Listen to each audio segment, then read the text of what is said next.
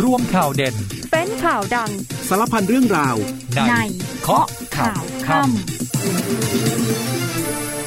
สวัสดีครับคุณผู้ฟังต้อนรับทุกท่านเข้าสู่เคาะข่าวค่ำนะครับ 19นาฬิกา30 นาทีเรื่อยไปจนถึงเวลา 20นาฬิกาโดยประมาณครับค่ำนี้อยู่กับผมวรวิศรีเนตรนะครับ ก็วันนี้มีหลากหลายประเด็นครับคุณผู้ฟังโดยเฉพาะเรื่องของพักการเมืองเรียกว่าตอนนี้เนี่ยลงพื้นที่ปราศัยหาเสียงกันคึกคักหลายพักทีเดียวนะฮะโดยเฉพาะวันเสาร์อาทิตย์นี้ครับคุณผู้ฟังทางด้านของพรรคประชาธิปัตย์ก็เตรียมเปิดเวทีปราศัยใหญ่ปักใต้บ้านเราที่จังหวัดสงขลา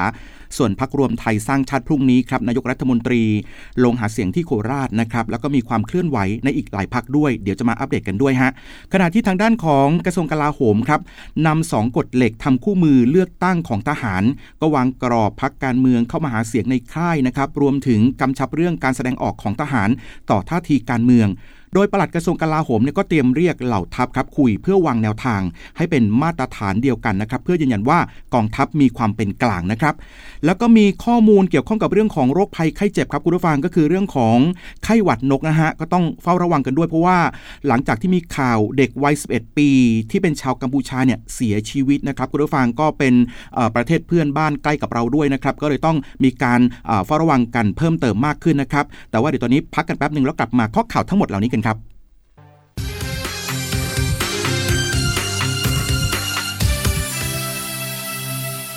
กลับมาเคาะข่าวค่ำกันต่อนะครับคุณผู้ฟังค่ำนี้อยู่กับผมวรวิศรีเนตรนะฮะก็ทักทายคุณผู้ฟังทางแฟนเพจ Facebook เคาะข่าวค่ำนะครับพิมพ์เป็นภาษาไทย เข้ามาพูดคุยทักทายอย่าลืมกดไลค์กดแชร์กันด้วยนะครับเริ่มกันที่โอกาสครบรอบ 1 ปี สงครามรัสเซียยูเครนครับคุณผู้ฟังซึ่งสมัชชาใหญ่แห่งสหประชาชาติเนี่ยได้ลงมติประณามรัสเซียให้ถอนทหารออกจากยูเครนอย่างไม่มีเงื่อนไขนะครับ มตินี้มี 141 ชาติสมาชิกครับให้การสนับสนุน ขณะที่มี 7 ชาติคัดค้านนะครับก็คือรัสเซีย เบลารุส เกาหลีเหนือ เอริเทรีย มาลี นิการากัว และซีเรียนะครับส่วนอีก 32 ประเทศเนี่ยงดออกเสียงครับซึ่งรวมถึงจีน อินเดีย อิหร่าน และแอฟริกาใต้ด้วยนะครับก็อยู่ในกลุ่มนี้ด้วย สำหรับมตินี้ครับไม่มีผลผูกพันทางกฎหมายนะครับแต่ว่าจะมีน้ำหนักในทางการเมือง โดยสหประชาชาติยังเรียกร้องให้สหพันธรัฐรัสเซีย ถอนกองกำลังทหารทั้งหมดออกจากดินแดนของยูเครนโดยทันที และไม่มีเงื่อนไขด้วยนะครับภายในพรมแดนที่เป็นที่ยอมรับในระดับสากล และก็เรียกร้องให้ยุติความเป็นปรปักษ์ด้วยนะครับ ส่วนบรรยากาศด้านหน้าของสถานทูตยูเครนในไทยครับคุณผู้ฟังก็มีชาวยูเครนส่วนหนึ่งเนี่ยมาร่วมกันชุมนุมขับร้องเพลงชาติ พร้อมทั้งมีคนหลั่งน้ำตา ในวาระครบรอบหนึ่งปีของสงครามครั้งนี้ด้วยนะครับกลับมาที่บ้านเรากันนะคุณผู้ฟังก็คือในส่วนของการเมืองช่วงนี้เรียกว่าคึกคักมาก เสาร์อาทิตย์นี้พักการเมืองมีกำหนดการลงพื้นที่กันแทบทุกพักเลยนะครับก็เริ่มกันที่พักรวมไทยสร้างชาติครับเขาจะเปิดเวทีปราศัยใหญ่ ประตูสู่อีสานครับที่สนามหน้าสารกลาง จังหวัดนครราชสีมา ในวันพรุ่งนี้นะครับ โดยพลเอกประยุจันโอชาเนี่ยในฐานะประธานคณะกรรมการกำหนดแนวทาง และยุทธศาสตร์พักการเมือง ท่านก็จะขึ้นเอาเลิกเอาชัยทำพิธีปักธงชัยประกาศชัยชนะครับ ก่อนปราศัยเนี่ยก็จะทำคือพูดว่า ทำแล้วทำอยู่ทำต่อนะคุณผู้ฟัง ก็เรียกว่าเป็นสโลแกนของท่านนายกรัฐมนตรีที่ท่านคิดเองนะอ่าก็เรียกว่าจะมีการปราศัยจนถึงเวลา 19นาฬิกา30 นาทีอ่า30 นาทีนะครับจนเสร็จสิ้นการปราศัยนั่นเอง ท่านนายกก็บอกว่าอ่าการเตรียมลงพื้นที่โคราชในวันพรุ่งนี้ท่านบอกว่าได้ไปเยี่ยมบ้านเกิดของท่านด้วยนะครับคุณผู้ฟัง ขณะเดียวกันก็มีรายงานด้วยว่าพักรวมไทยสร้างชาติเนี่ยก็เตรียมเปิดตัวอดีตสสอีก 2ล็อตใหญ่นะฮะรวมกันแล้วก็ 28 คน คือล็อตแรกเนี่ยที่จะเปิดตัวเขาจะสวมเสื้อพักรวมไทยสร้างชาติในวันจันทร์ที่ 27 กุมภาพันธ์นี้ ส่วนล็อตที่2เนี่ยยังไม่ได้มีการลาออกจากพักเดิมนะครับ ก็จะมีการาลาออกระหว่างช่วงวันที่ 27-28 กุมภาพันธ์นี้ครับ ซึ่งล็อตเนี้ยจะเปิดตัวแล้วก็สวมเสื้อพักในวันที่ 1 มีนาคมนะครับคุณผู้ฟัง ซึ่งก็เรียกว่าคนที่จะมาเปิดตัวในวันจันทร์เนี้ยก็อย่างเช่น กลุ่ม 3 มิตร ก็คือคุณอนุชานาคาสายสสชัยนาทคนนี้ชัดเจนมานานแล้วนะครับคุณผู้ฟังแล้วก็ยังมีกลุ่มของสสพลังประชารัฐภาคใต้ รวมไปถึงยังมีรายชื่อสสในกลุ่มภาคกลางของนายสุชาติชมกลิ่น รัฐมนตรีว่าการกระทรวงแรงงานด้วยนะครับก็รวมๆแล้วประมาณ 28 คนนะครับคุณผู้ฟัง ส่วนความเคลื่อนไหวของพรรคพลังประชารัฐตอนนี้ก็เรียกว่าฟันธงชัดเจนนะเออคือคุณสมศักดิ์เทพสุทินเนี่ยรัฐมนตรียุติธรรมก็น่าจะไม่อยู่แน่นอนแล้วนะครับ เพราะว่ามีกระแสข่าวรายงานว่าสัปดาห์หน้าเนี่ยคุณพันธ์สิริกุลนาถสิริครับ สสสุโขทัย น้องสาวแท้ ๆ ของรัฐมนตรีสมศักดิ์เนี่ย จะไปเปิดตัวกับพักเพื่อไทยครับ ขณะที่ก่อนหน้านี้เนี่ยทั้งสสแล้วก็อดีตสสในซุ้มเนี่ยตบเท้าเข้าพักเพื่อไทยกันหมดแล้วนะครับผู้ฟังก็เรียกว่าชัดเจนขึ้นมามากขึ้นเรื่อย ๆ แล้วด้วยนะครับไปดูที่ความเคลื่อนไหวของพรรคประชาธิปัตย์กันบ้างครับ พรุ่งนี้เนี่ยประชาธิปัตย์จัดเวทีปราศัยใหญ่ภายใต้แคมเปญประชาธิปัตย์ยุคใหม่ โอกาสใต้บ้านเรานะครับที่บริเวณสนามแยกโรงปูนบิ๊กซีคลองแหอำเภอหาดใหญ่จังหวัดสงขลานะครับก็นำทัพโดยนายจุรินลักษณะวิสิทธิ์หัวหน้าพักพร้อมแกนนำและก็คนรุ่นใหม่ของพรรคประชาธิปัตย์อย่างเช่น ดรสุชัชวีสุวรรณสวัสดิ์นะครับนางสาวจิตพัฒน์หรือว่าตันกริดากรฮะก็จะขึ้นปราศัย ก็เริ่มตั้งแต่เวลา 16นาฬิกาเป็นต้นไปนะครับแล้วก็จะมีการเปิดตัวผู้สมัครสสสงขลาทั้ง 9 เขตอย่างเป็นทางการอีกด้วยนะครับ ขณะที่วันเสาร์อาทิตย์นี้ครับคุณผู้ฟังทางด้านของพรรคเพื่อไทย นางสาวแพทองทานนะครับ หัวหน้าครอบครัวเพื่อไทยเนี่ยก็นำพรรคเพื่อไทยลงพื้นที่พบปะพี่น้องประชาชน แล้วก็เปิดปราศัยใหญ่ที่โรงเรียนปล้องวิทยาคมอำเภอเถิงจังหวัดเชียงรายนะครับในวันที่ 25 กุมภาพันธ์ส่วนวันอาทิตย์ 26 กุมภาพันธ์ครับ ลงพื้นที่จังหวัดเชียงใหม่ เตรียมเปิดเวทีปราศัยใหญ่ที่สวนเฉลิมพระเกียรติ 80 พรรษาอำเภอเมืองจังหวัดเชียงใหม่นะครับ ด้านพักภูมิใจไทยลงใต้เช่นกันครับคุณผู้ฟังไปพบปะประชาชน แล้วก็เตรียมปราศัยเปิดตัวผู้สมัครรับเลือกตั้งสสที่จังหวัดพัทลุง และก็จังหวัดนครศรีธรรมราชนะครับ ส่วนพักชาติไทยพัฒนา รักษาฐานที่มั่นที่สุพรรณบุรีครับเรียกว่าเหนียวแน่นฮะโดยวันอาทิตย์ที่ 26 กุมภาพันธ์นะครับนายวราวุฒิศิลปะอาชาหัวหน้าพัก แล้วก็นายประพัฒน์โพธสุทนครับเลขาธิการพักนางสาวกาญจนาศิลปะอาชา ประธานคณะกรรมการอำนวยการพัก และนายเสมอกันเที่ยงธรรมสสสุพรรณบุรี ก็จะเปิดเวทีปราศัยที่โรงเรียนบรรหารแจ่มใส3อำเภอด่านช้างนะครับคุณผู้ฟัง เรียกว่าวันนี้ทางพัก ชาติไทยพัฒนานะครับ ก็มีการลงพื้นที่อย่างต่อเนื่องด้วยนะฮะวันนี้ก็ลงพื้นที่ที่ศาลาประชาคมจีนอำเภอสามชุกสุพรรณบุรี ก็คือคุณวราวุฒิเนี่ยหัวหน้าพักนะครับ พร้อมด้วยคุณประพัฒน์โพธสุทน เลขาธิการพักแล้วก็คุณการจนาศิลปะอาชาครับประธานที่ปรึกษาหัวหน้าพัก คือลงพื้นที่เปิดเวทีปราศัยหาเสียงให้กับนายประพัฒน์ว่าที่ผู้สมัครสสเขตเลือกตั้งอำเภอศรีประจันอำเภอดอนเจดีอำเภอสามชุกนะครับก็มีคุณหญิง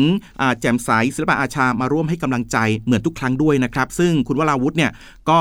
ขอบคุณประชาชนอำเภอสามชุกที่ยังให้ความรักความศรัทธา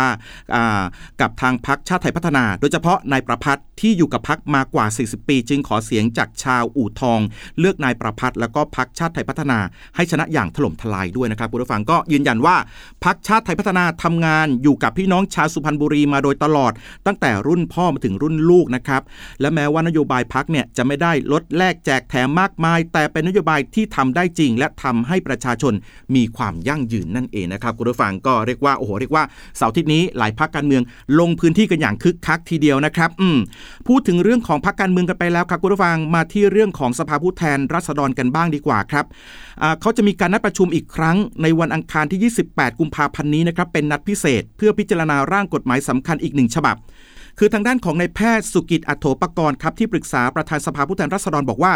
การนัดประชุมวันอังคารที่ 28 กุมภาพันธ์นี้ถือเป็นนัดครั้งสุดท้ายของสภาผู้แทนราษฎร เพื่อพิจารณา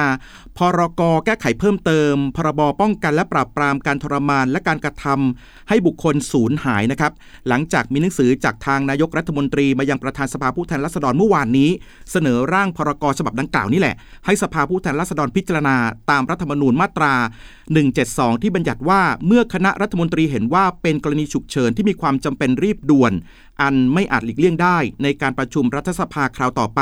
ให้คณะรัฐมนตรีเสนอ พระราชกำหนดนั้นต่อรัฐสภาเพื่อพิจารณาโดยไม่ชักช้านะครับ ทีนี้ทางประธานสภาผู้แทนราษฎรจึงกำหนดการประชุมสภาเป็นพิเศษขึ้น ในวันอังคารที่ที่ 28 กุมภาพันธ์นี้นะครับตั้งแต่เวลา9นาฬิกา 30 นาทีเป็นต้นไป เพื่อพิจารณากฎหมายดังกล่าวนี้นะครับคุณผู้ฟังนะะมาที่เรื่องราวนะครับที่เกี่ยวข้องกับการเลือกตั้งกันหน่อยล้วกันนะครับก็ใกล้มาถึงแล้วนะครับคุณผู้ฟังทางด้านของกระทรวงกลาโหมเนี่ยก็นำสองกฎเหล็กทำคู่มือเลือกตั้งของทหารครับตีกรอบพักการเมืองในค่าย รวมถึงการแสดงออกของทหารต่อการเมืองในช่วงนี้ด้วยนะครับโดยทางพลเอกคงชีพตันตรวานิชครับโฆษกกระทรวงกลาโหม ก็ได้พูดถึงการเตรียมความพร้อมของหน่วยหน่วยงานภายใต้สังกัดของกระทรวงกลาโหม แล้วก็เหล่าทัพครับให้การสนับสนุนการเลือกตั้ง และการวางตัวของกองทัพว่ากองทัพยึดข้อบังคับของกระทรวงกลาโหมปี 2549 และมติคณะรัฐมนตรีปี 2562 ที่เกี่ยวกับการสนับสนุนสถานที่หาเสียงและการเลือกตั้ง การจัดสถานที่ติดป้ายหาเสียง ไม่ให้กำลังพลวิจารณ์การกระทำฝ่ายการเมือง และไม่แสดงออกใด ๆ ต่อผู้สมัครนะครับ ซึ่งก็จะมีการประชุมภายในเหล่าทัพครับ เพื่อให้เป็นไปในแนวทางเดียวกัน รวมถึงการพิจารณาว่าอำนาจในการตัดสินใจให้พักการเมืองเข้ามาหาเสียง จะเป็นผู้บังคับหน่วยระดับใด ซึ่งต้องมีการหารือกับกกตด้วยนะครับ และก็นอกจากนี้สิ่งที่เราจะหารือกันอีกคือ กรอบการหาเสียงจะทำได้แค่ไหน เพื่อให้เกิดเพื่อไม่ให้เกิดความเหลื่อมล้ำและไม่ให้ทำให้เกิดเรียกว่า คือให้ทุกพักเนี่ยได้รับความเท่าเทียมทางการเมืองนะครับ ก็ยืนยันว่าทางกองทัพเนี่ยดำรงความเป็นกลางทางการเมือง ยึดหลักสามัคคี ไม่ขัดแย้งเป็นกองทัพทหารอาชีพ พร้อมทำงานบริหารราชการแผ่นดินภายใต้ทุกพักการเมืองที่เข้ามาเป็นรัฐบาล ส่วนการที่รัฐมนตรีว่าการกระทรวงกลาโหมในฐานะผู้บังคับบัญชา สังกัดพรรคการเมืองแล้วนั้นเนี่ยพลเอกคงชีพก็บอกว่าต้องแยกแยะ แต่เป็นเรื่องปกติการเมืองเป็นแบบนี้ทุกยุคทุกสมัย ผู้นำรัฐบาลรัฐมนตรีต่างมีพรรคสังกัดพรรคการเมือง ส่วนราชการก็ต้องปฏิบัติตามมติคณะรัฐมนตรี เกี่ยวกับแนวทางสนับสนุนการเลือกตั้ง ซึ่งในส่วนของกระทรวงกลาโหม มีข้อบังคับอยู่แล้วนะครับอะก็เรียกว่าชัดเจนนะครับเรื่องของการทำคู่มือให้กับหน่วยทหารในการที่จะเรื่องของการแสดงออกทางการเมืองอย่างชัดเจนนะครับคุณผู้ฟังนะ ช่วงนี้ไปติดตามในส่วนของภารกิจของทหารกันต่อครับ เดี๋ยวกลับมาช่วงหน้าข้อข่าวกันต่อครับ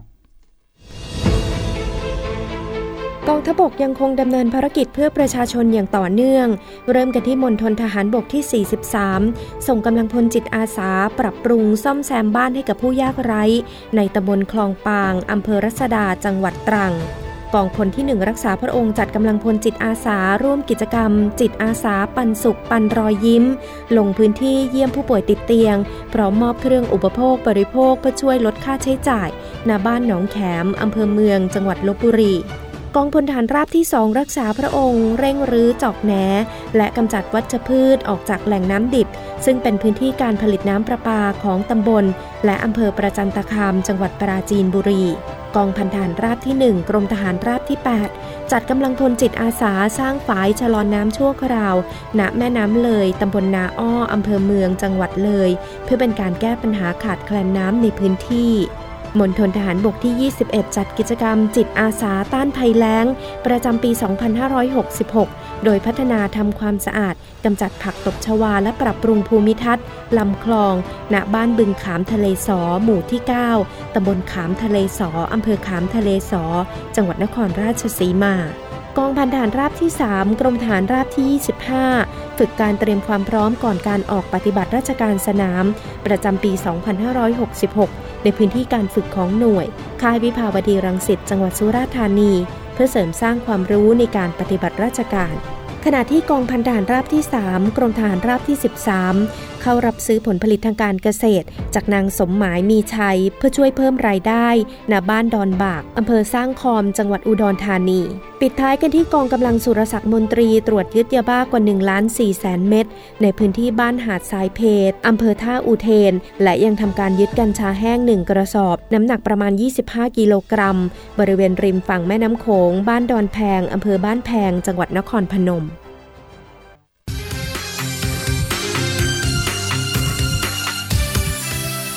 กลับมาเคาะข่าวค่ำกันต่อนะครับคุณผู้ฟังค่ำนี้อยู่กับผมวรวิศีเนตรนะฮะทักทายคุณผู้ฟังทางแฟนเพจ Facebook เคาะข่าวค่ำของเราด้วยนะครับเข้ามาแล้วก็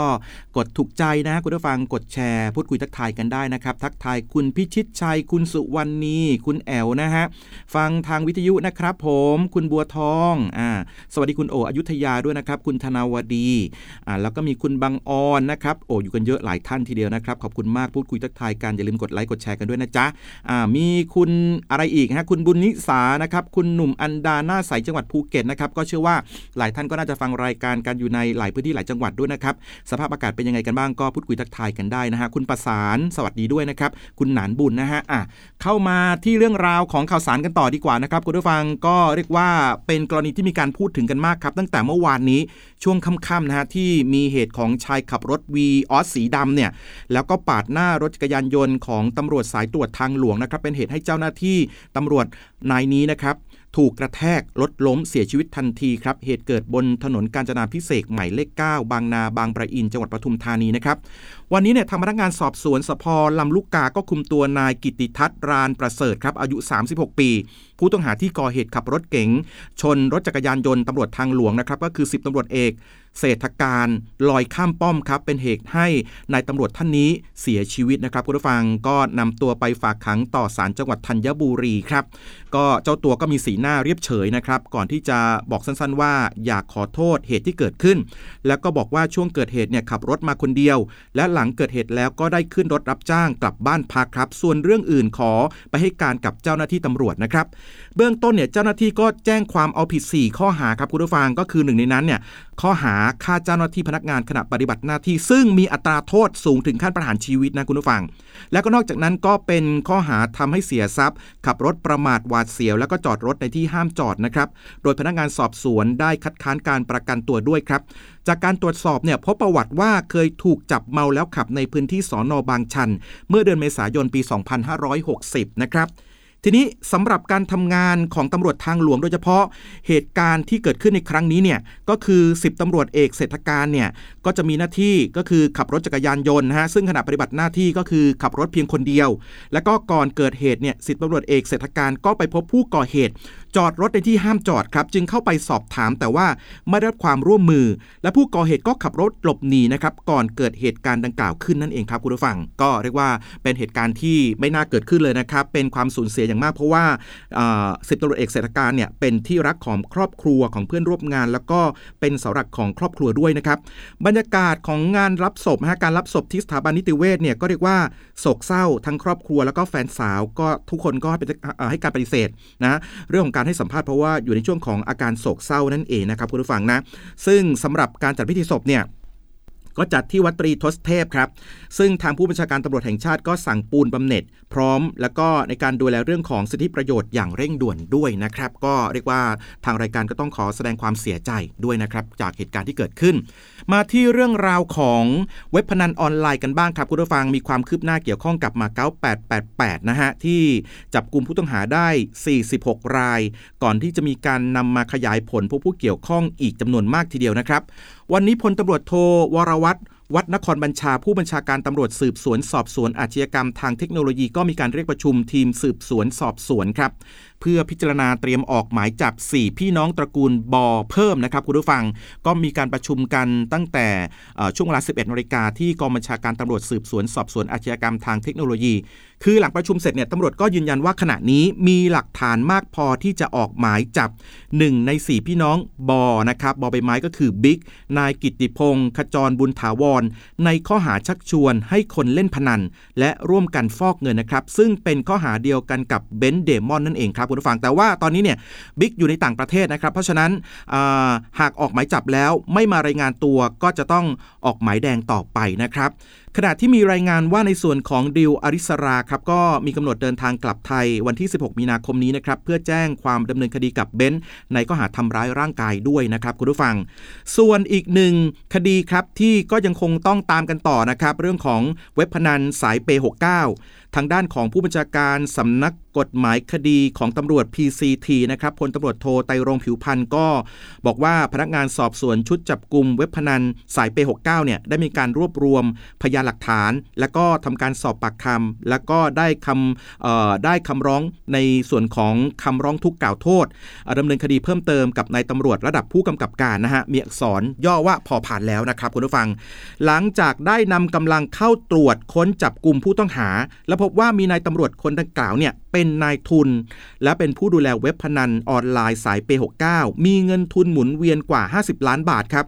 โดยทางพนักงานสอบสวนสอนอเพชรเกษม ก็ได้ทำหนังสือแจ้งไปยังผู้บัญชาการตำรวจภูธรภาค2เพื่อนัดหมายให้ส่งตัวมาให้ทางสอนอเพชรเกษมนะครับดำเนินคดีตามขั้นตอนแล้ว ส่วนรายละเอียดเนี่ยจะมีการส่งตัวกันวันไหนเป็นเรื่องภายในของพนักงานสอบสวนเบื้องต้นเชื่อว่าจะไม่หลบหนีนะครับคุณผู้ฟังมาที่เรื่องของคดีกองสลากพลัดกันบ้างครับ ก็ที่สำนักงงานอายการจังหวัดนนทบุรีนะครับนายพันธวัฒน์นาควิสุทธ์หรือว่าน็อตเนี่ยพร้อมทนายความเดินทางมาเข้าพบพนักงานอายการนะครับเพื่อฟังคำสั่งในคดีที่บริษัทลอตเตอรี่ออนไลน์จำกัดของนายพันนธวัฒน์เนี่ยถูกดำเนินคดีในข้อหาร่วมการเสนอขาย และก็จำหน่ายสลากกินแบ่งรัฐบาลเกินราคาที่กฎหมายกำหนด